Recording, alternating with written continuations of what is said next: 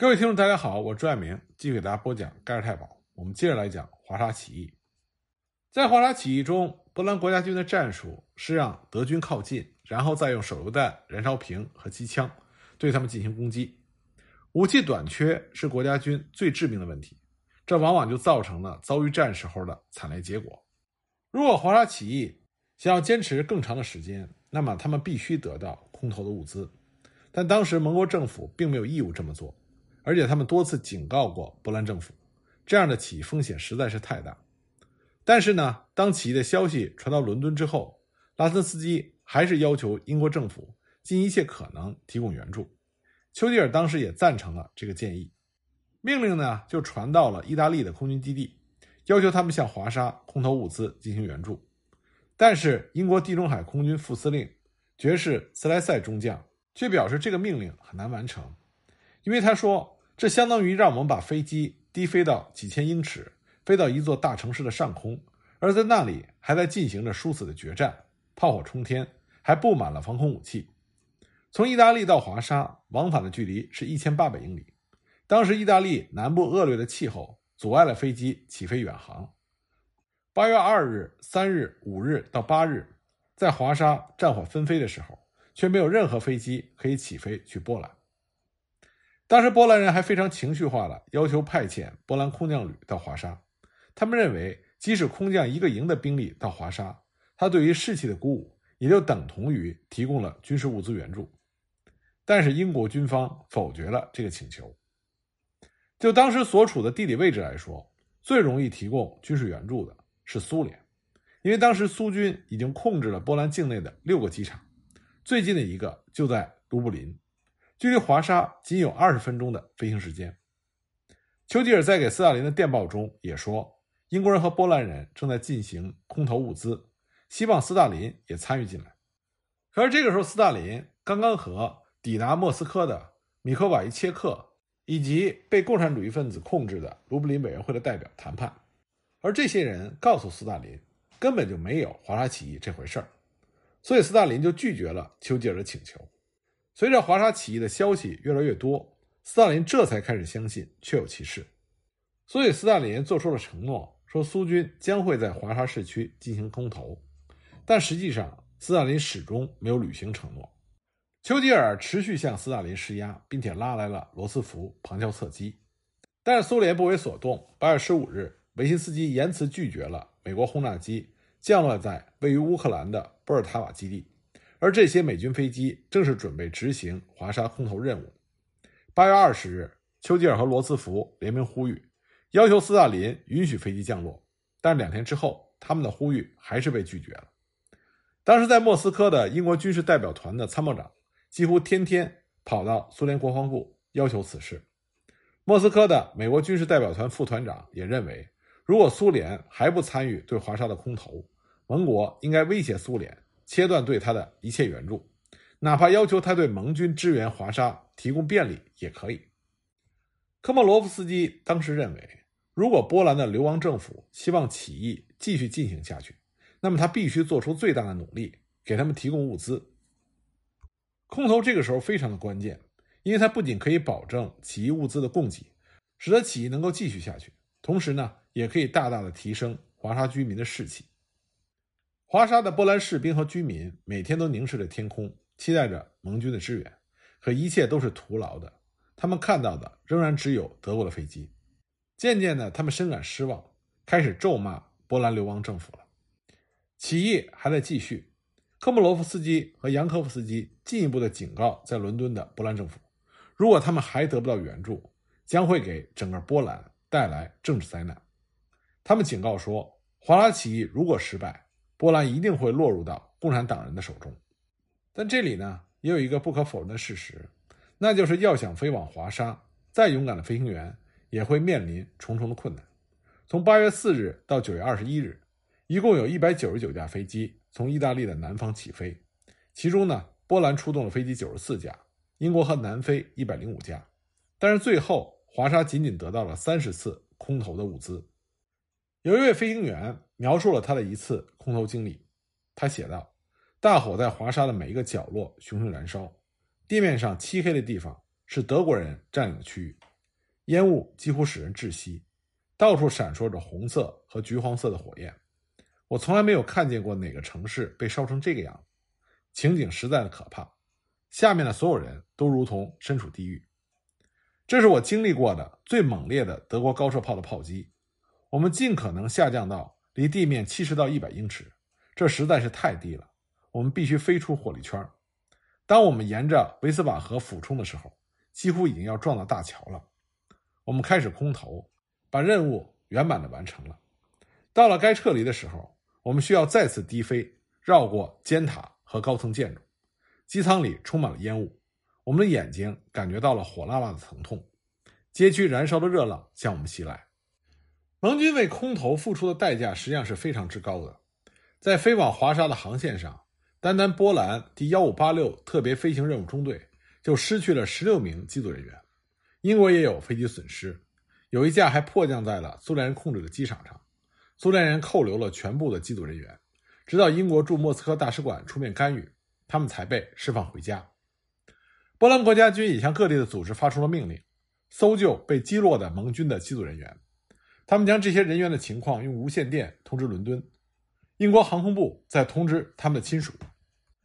盟军的空投一共让波兰国家军获得了一千三百四十四件轻武器，三千八百五十五支冲锋枪，三百八十挺轻机枪，二百三十七支巴祖卡火箭筒，十三门迫击炮。一百三十支步枪，约一点四万枚手榴弹，三千颗反坦克手榴弹，超过四百五十万发子弹，八点五吨的塑料炸药和四十五吨的食物。空投刚开始的时候，波兰国家军还可以拿到约百分之五十的物资，但是随着起义人员控制区域的缩小，这个百分比也一直在下降。波兰国家军开始丢城失地，德国人开始集中所有的兵力，一个一个的围剿单独的区域。第一个遭遇德军倾巢而出进攻的是老城区，六百年历史的狭窄街道，在这里还可以俯瞰凯尔伯兹大桥和各个铁路大桥。德国人当时派出了八千名士兵投入了战斗，这对于波兰人来说已经是灾难性的。而且德国人还非常狡猾。八月十三日，波兰国家军缴获了一辆德国坦克，后来才发现这是德国人的一个诱饵，里面塞满了炸药。坦克在围观的人群中猛烈的爆炸。当场就炸死了四百多人。到了九月初，大势已去，波兰国家军不得不开始撤退。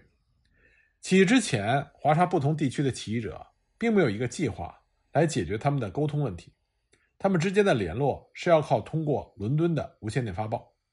针对这样的状况，波兰国家军临时决定用华沙城地下迷宫般的下水道来建立通信。他们在下水道的墙壁上画上路标，还为向导和信使。颁发特别的通行证，建立起通信队伍，援助物资通过这个渠道送往老城区，老城区的重伤员也通过下水道运出去。当波兰国家军发现已经守不住老城区的时候，他们开始从下水道往外撤离。不过颇具争议的是，波兰国家军把很多平民和伤员留在了老城区内，面对疯狂残暴的德国人。老城区的战斗在九月二日结束。五千名起义军的士兵被打死，德国人也损失了不小的兵力。八月二十九日，英美政府做了一个确实非常重要的举措，他们各自发表了措辞相同的声明，赋予波兰国家军作战的权利。声明中指出，已经动员起来的波兰国家军构成的作战力量是波兰武装部队的一部分。九月九日，英国政府又进一步发表了另外一份声明。宣告波兰平民同样具有作战权。这些声明对于波兰国家军和波兰人民来说尤为重要，因为截止到九月初，起义已经远远超出了原计划一周的时间。那么，波兰国家军必须决定是否把起义继续下去。现在他们知道了，如果国家军投降，那么西方盟国会尽最大的努力确保他们的士兵被视为是战俘，免遭被屠杀的命运。华沙这个时候的情况迅速的恶化，老城区的失败，再加上遭遇连续不断的炮轰、挨饿和缺水断电之后，华沙市民们几乎已经丧失了信心。尽管波兰人知道法国巴黎已经在八月二十五日获得了解放，但他们并不清楚整个战争的进程。当时科波罗夫斯基就问出了一个不同寻常的问题，他说：“你觉得西线的行动能在几天之内就结束整个战争吗？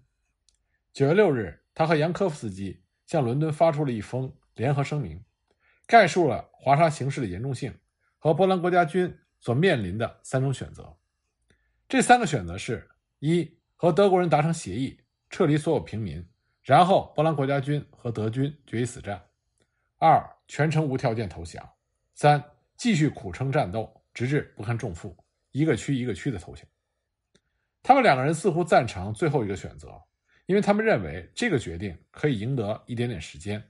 但是它的后果就是将会摧毁华沙整个城市。他们由衷的希望拖延的这段时间里能够等来空投的物资，或者能够等来苏联红军进城营救。他们发出这封电报之后，还没有等到回复，波兰和德国就华沙平民撤离的事情达到了初步的共识。最后双方协商决定，从九月八日到十日，短暂停火三天，用来撤离平民。地下政府当时劝告病人、老人和带孩子的母亲尽快离开。希望所有的年轻男子留下来继续战斗。最后到底离开了多少人？说法是多种多样。但可以确定的是，数目在两万人到二点五万之间。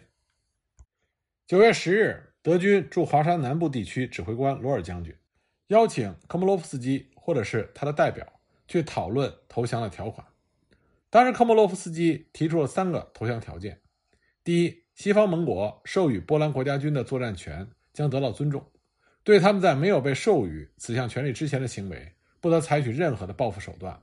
第二，德国人需要说明对撤离平民的安排。第三，德国人必须明示对波兰地下政府的态度。那么，罗尔将军的回应是：保证不会对国家军和地下政府采取任何报复，作战权也将得到肯定，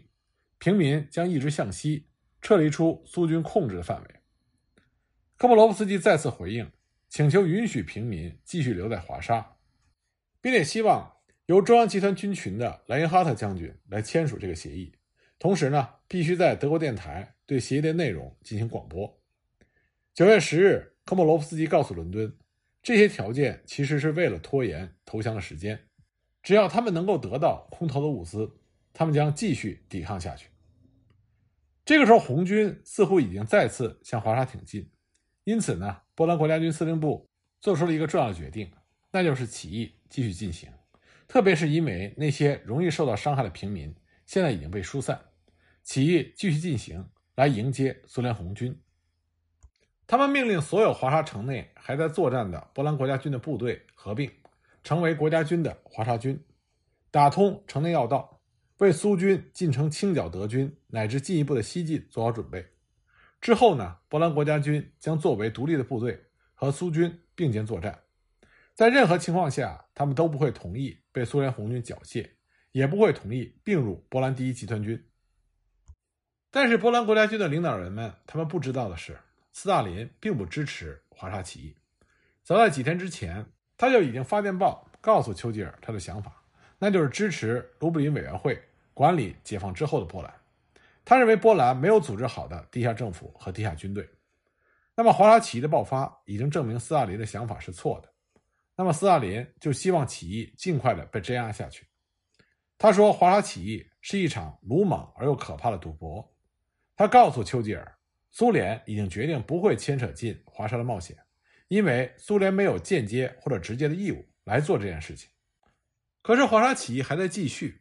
它持续的时间之长是任何人。甚至是起义的指挥官们都没有预料到，这样呢，斯大林就处在一个两难的境地。如果再拒绝帮助，将遭受到国际社会更广泛的批评；但如果进行空投，或者协助盟军空投，又或者是提供武器，或者是空中支援，那么斯大林就必须改变自己对华沙这些抵抗者的态度，迫使他承认波兰国家军和波兰地下政府的存在和权威。不可否认的是。当华沙起义刚开始的时候，由罗科索夫斯基所率领的苏联白俄罗斯第一方面军，当时的确没有能力发动全面的进攻来夺取华沙。首先，苏联的兵力太过分散，四十八集团军和六十五集团军距离华沙还有一百公里远，他们的右翼也刚刚到达纳雷夫河一线。七十集团军正在布列斯特附近清剿德军，四十七集团军正在攻打谢德尔采，只有先头部队第二坦克集团军正在向华沙的布拉加挺进。另外呢，在位于华沙南部维斯瓦河畔的马格努舒夫和普瓦维这两个桥头堡，第八机卫军第六十九集团军以及波兰第一集团军还不时地遭遇到德军的猛烈反攻。就像罗科索夫斯基后来非常正确的表示，华沙起义它的确可以方便苏军的推进，但是时机尤为重要。在华沙起义爆发的八月间，即使苏军不进攻华沙。但他们仍然可以给予空中的支援和炮火支援，其中空中的支援是最重要的，因为德国空军一直牢牢掌握着华沙的上空。很有意思的一件事是，有一位苏联上校叫做康斯坦丁·卡卢金，这个人当时一直待在华沙，他在华沙的目的尚不明确，但是八月五日，他曾经给斯大林传递了一则长消息，他建议苏联给予华沙起义以帮助。在这则消息中，他不仅列出了所需武器的类型，还标注了可以进行空投的地点、苏联炮击的目标等等。不过，卡洛军上校并没有和罗克索夫斯基取得直接的联络，所以他的消息最终是通过波兰国家军司令部送到伦敦的波兰总部，再转给英国政府，再通过英国的外交部转交给英国驻莫斯科大使馆，这样最后才到了苏联当局的手中。八月八日，罗格索夫斯基通知斯大林，他的部队可以在八月二十五日左右向华沙发起进攻，但是斯大林并没有给他回复。相反呢，苏军的主力开始向南转移，向着巴尔干地区挺进，留下白俄罗斯第一方面军在华沙的外围保持防御的姿态。罗格索夫斯基得到命令，只能采取有限的行动，保证桥头堡的安全。白俄罗斯第一方面军和波兰第一集团军。在九月十一日进入到华沙布拉加区。九月十三日，德国人被迫炸毁了所有维斯瓦河上的桥梁。当时，波兰第一集团军是非常渴望能够投入到进攻华沙的战斗，他们想去帮助那些起义的同胞，但是他们只能无助地凝视着华沙城升起的火焰，因为他们的苏联军官禁止他们去援助华沙这座城市，违令者将军法处置。卢布林委员会也希望能够为起义做一些事情，否则呢，他们将失去辛辛苦苦获得的所有的支持，这无疑在政治上会自毁前程。而来自国际社会的压力也渐渐开始让斯大林倍感焦急。那么情况会不会发生改变呢？我们下一集再继续给大家讲。